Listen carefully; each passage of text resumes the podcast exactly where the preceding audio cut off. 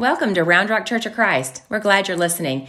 If you're in the Austin area, we'd love to have you join us this Sunday at 8:30 or 10 a.m. Or you can check us out and watch online at roundrockchurch.us. May God bless you as you seek Him, and may He use this message to give you exactly what you need. 1 Corinthians 9:19 through 23. Though I am free and belong to no one, I have made myself a slave to everyone, to win as many as possible. To the Jews I became like a Jew, to win the Jews. To those under the law I became like one under the law, though I myself am not under the law, so as to win those under the law. To those not having the law I became like one not having the law, though I am not free from God's law, but am under Christ's law, so as to win those not having the law. To the weak I became weak, to win the weak. I have become all things to all people, so that by all possible means I might save some. I do all this for the sake of the gospel, that I may share in its blessings. Hmm. This is the word of the Lord, church. You may be seated.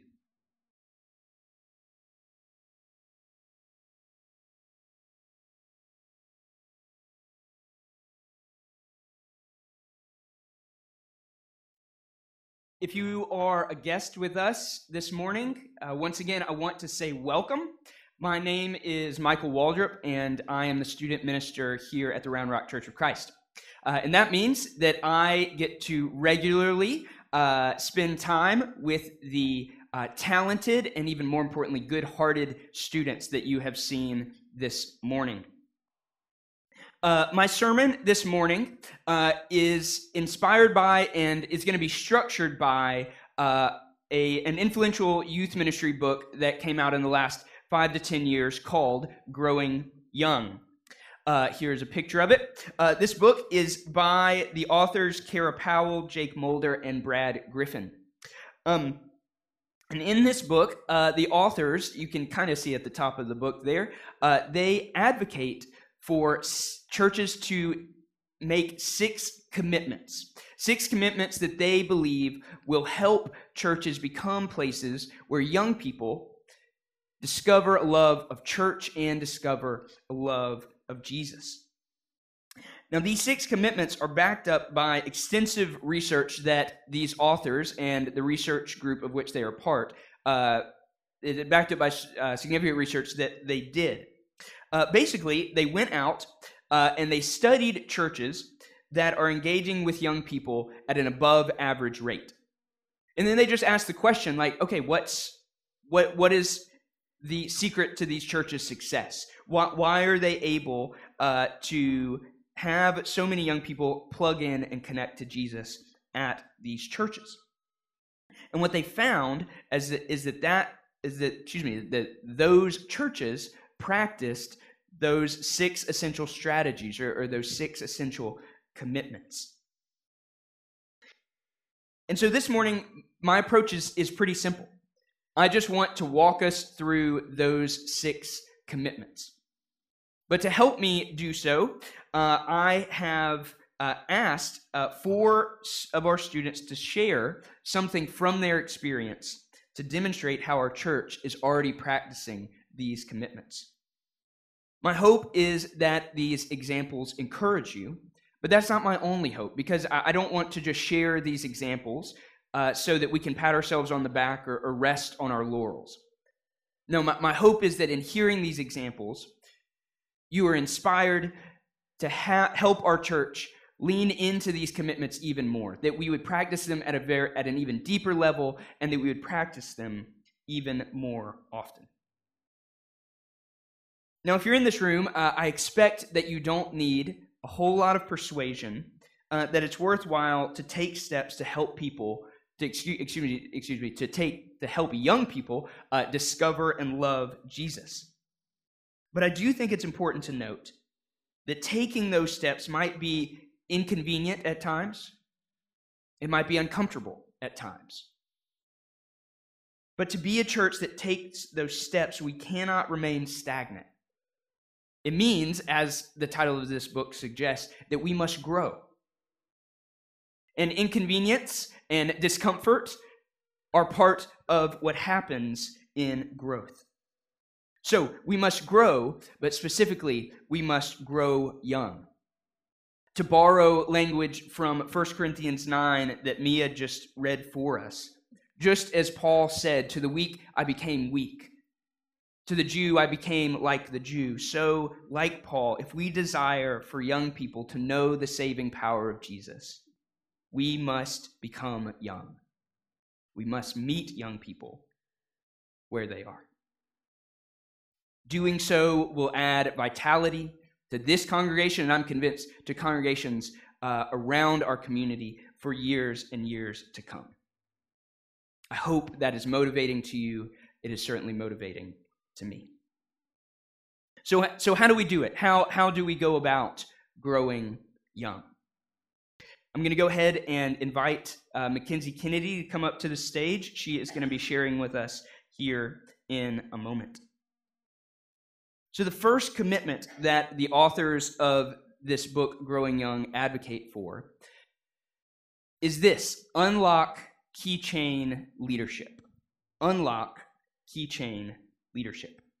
I'm going to let Mackenzie share an example of what it means to unlock keychain leadership. Mackenzie?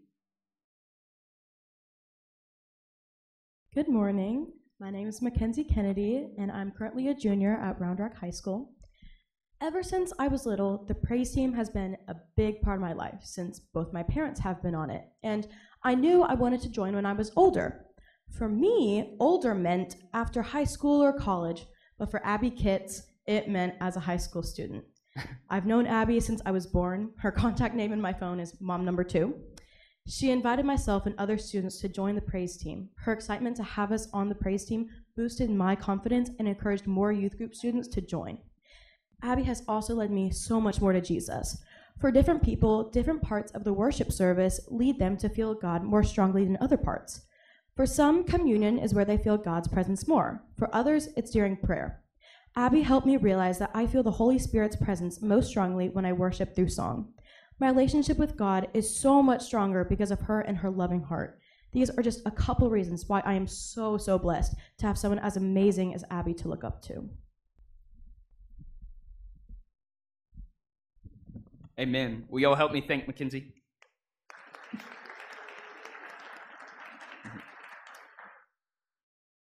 Unlocking keychain leadership means that instead of centralizing authority and service roles, we empower others, and especially young people. Unlocking keychain leadership means that we don't hoard the keys to leadership roles and service. Instead, we hand keys over. We give young people access to roles of leadership and service. This is what Abby Kitts did with Mackenzie by giving her an opportunity to use her gifts to help lead our church in musical worship. As Mackenzie mentioned, uh, Abby has done this with a number of our students, actually, and by doing so, Abby has given them access, has handed over some of those keys um, that they would have access to roles of leadership and service. So that's the first commitment unlock keychain leadership. The second commitment is this empathize with today's young people. Empathize with today's young people. So uh, I don't have a student who is going to share uh, with this commitment. Commitment. So uh, instead, I'm going to brag on Linda Kay. Be careful, loving teenagers here, folks. You might just end up as a sermon illustration. Since I arrived at Round Rock almost four years ago, I've seen Linda repeatedly be a warm, welcoming, understanding presence for our students. And one of the many reasons that I admire the way that Linda loves our students is because she is good at practicing empathy. As Growing Young would put it, instead of judging or criticizing, she steps into the shoes of this generation. Numerous times I've seen Linda patiently consider the perspective of a student or be vulnerable about a time in her life that relates to the difficulties one of our students is going through. Now, this doesn't mean that, that Linda never uh, challenges our students or, or asks them to consider uh, a slightly different perspective than what uh, they are expressing, but it does mean that she leads with humility and love and a willingness to step into the emotions of our students. So, this is the second commitment empathize with today's young people. Tristan Collins, uh, if you would go ahead and come on up. Um, Tristan is going to be sharing with us about the third commitment uh, for this morning. And that third commitment uh, is this fuel a warm community. Fuel a warm community. Tristan, take it away, sir. Good morning. My name is Tristan Collins, and I'm an eighth grader at Walsh Middle School. One of my favorite times of the week is Wednesday nights. This is where middle school gets together at a thing called Lift. I really enjoy Lift because Brendan and Mindy Kennedy and Alex and Jessica McCohen make it a super safe place. Before we even begin to circle up and share about our weeks, we play ping pong, we talk about life, and it's a super fun place to hang out. Brendan always greets us, and we enjoy some snacks. Once we do circle up, they always tell us that we don't have to share, and if we do share, I feel like I trust them a whole lot. If you say something pretty serious, then they will take it just as seriously as you do, and if you make a joke, then they'll laugh about it with you. They genuinely care about our answers, and that is what makes life Lift a super safe and warm place. Mm-hmm. Thank you, Tristan. Y'all help me thank Tristan.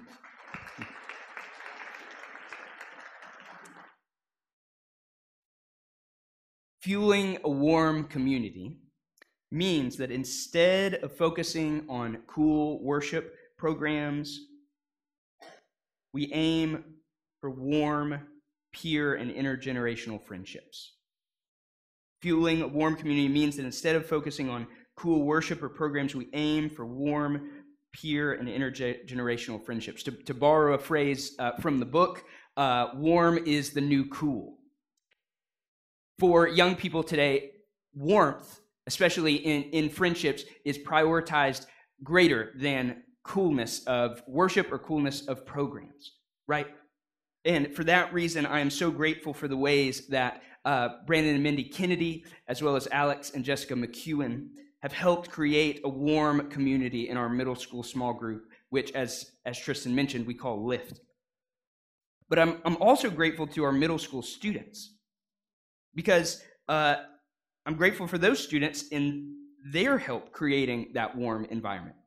Because, students, uh, if you didn't open up yourselves to caring for one another or caring for the adults in the room, really wouldn't matter what we adults did. So, students, thank you as well. That is the third commitment fuel a warm community. Okay, moving on. Number four.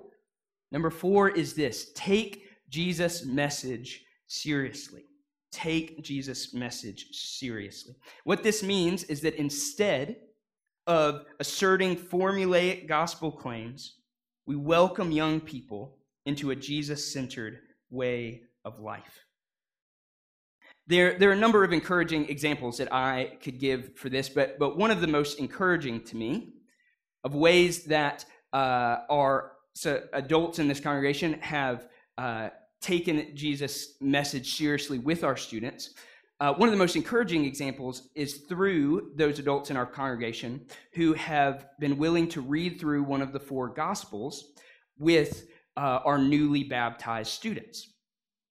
So, uh, just to name a couple, uh, Corinne White, one of our uh, ninth grade girls, was baptized this past summer. Uh, and then for numerous months after that, Susie Strand sat down with Corinne, and together they read all the way through the book of Mark. Joaquin Mata was baptized earlier this, eh, er, earlier this year in January, and he and Stan Harton are walking through the same progress. In addition to these readers, I also think of Kayla Keel, who has been uh, walking alongside Ava Collins in our, uh, in our uh, mentorship program. Or I think of Lee Mormon and Gus Strand, who for years and years have faithfully and repeatedly pointed our students towards the message of Jesus.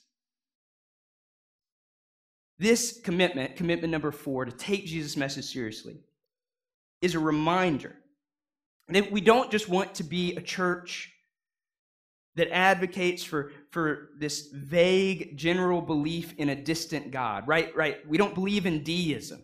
God is, God is not a divine butler. We don't want to advocate for this just simply a belief that doesn't ask anything more of our students than to be nice or to have good self esteem. No, we want to be a church that advocates for the robust life and the tangible love for a hurting world that is found in the specific story of Jesus Christ.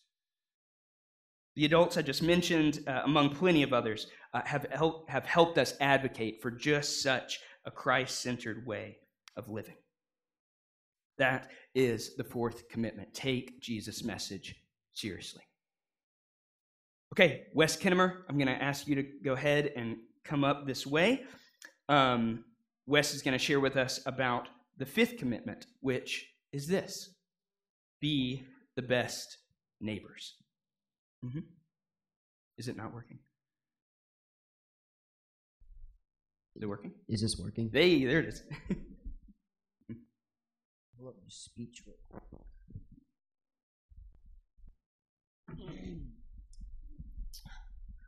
Good morning.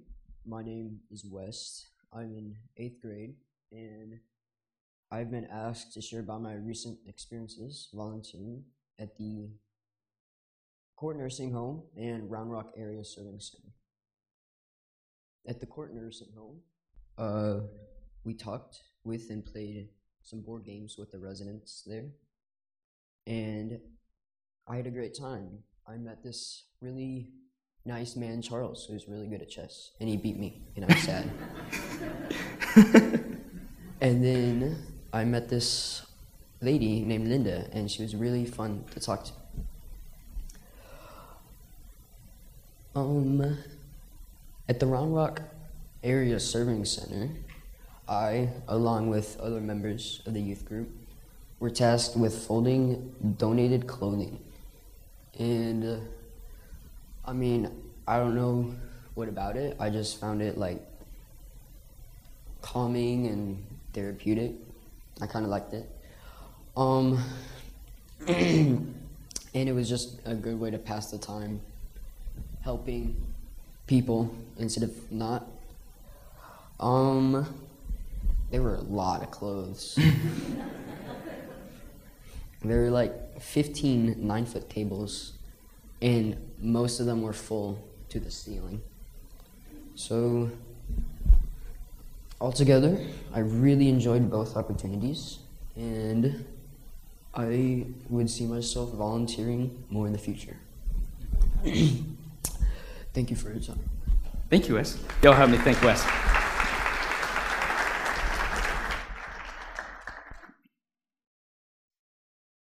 Being the best neighbors means that instead of condemning the world outside of our walls, we enable young people to neighbor well, both locally and globally. That might look like sorting clothes at the Round Rock Area Serving Center. That might look like getting beat in chess uh, by a resident at a nursing home.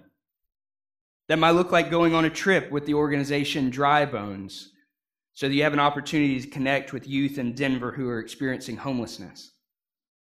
That might look like translating for Spanish speakers at ShareFest. That might look like building relationships across boundaries that normally divide us, like politics or socioeconomic status. It might look like any number of things. I've noticed in my time here at Round Rock that our students are often some of the best in our congregation at wanting to be better neighbors. They have repeatedly challenged me to follow in the steps of the Good Samaritan and not put limits on my compassion or my hospitality. Perhaps part of the reason that students are so good at this is through school or extracurriculars. Many of our students uh, interact with teenagers from, from vastly different backgrounds, right? I mean, they, they have friends, our students have friends who are Hindu and trans and atheist and Catholic and clinically depressed, immigrants, liberal, Protestant, progressives, Longhorn fans, Aggie fans. They have friends whose parents have PhDs, and they have friends whose parents never graduated from college, or excuse me, from high school. They have friends who go to Ivy League schools and friends who have learning disabilities friends who come from traditional family units, and friends who have two moms, friends who live in poverty, and friends who live in inordinate wealth. Our students remind me to see all of these people, whether I agree with them or I disagree with them. Our students remind me to see all of the, those people as loved by God and made in God's image. And our students remind me to take action in accordance with seeing people the way that God sees them. So, commitment number five be the best neighbors. All right, for our final commitment, uh, I'm going to ask Ella Whaley to go ahead and come up to the stage. Uh, the sixth and final commitment that churches need to grow young is this prioritize young people and families everywhere. Ella? Hello, my name is Ella Whaley, and I'm in the eighth grade. My experience in the children's ministry has been very exciting for me. As a lot of you probably already know, I love kids. I've wanted to babysit since I was 10, and being a part of this ministry is what really got me started. I currently help in the nursery and occasionally in praise camp if needed. Last year, I got the opportunity to begin babysitting Kyla Wellington when she was six months old, and she's now a year and five months. I like to think that she's my best friend and I'm her favorite person in the entire world because that's how she makes me feel. Plus, she can't talk, so she can't say I'm not her favorite. she smiles with her whole face and is the sassiest person I know, other than Miss Sue Duncan. I also started babysitting Kaylee, Charlie, and Wesley Durgan in August and they are so fun to be around. Kaylee is so kind and smart, Charlie is so creative, and Wesley is such a sweet little kid. If I had the choice, I would spend all my time with these kids and see them any chance I get for as long as possible. I see God so much in children, and I'm so grateful to be able to spend my time with them by working in the children's ministry. Yo, help me think, Ella.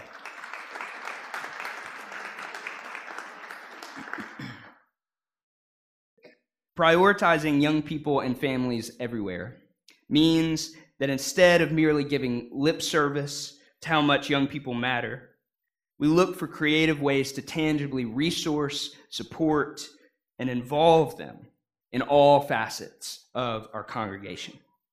You might notice that this commitment overlaps with the first commitment that we talked about um, unlocking keychain leadership.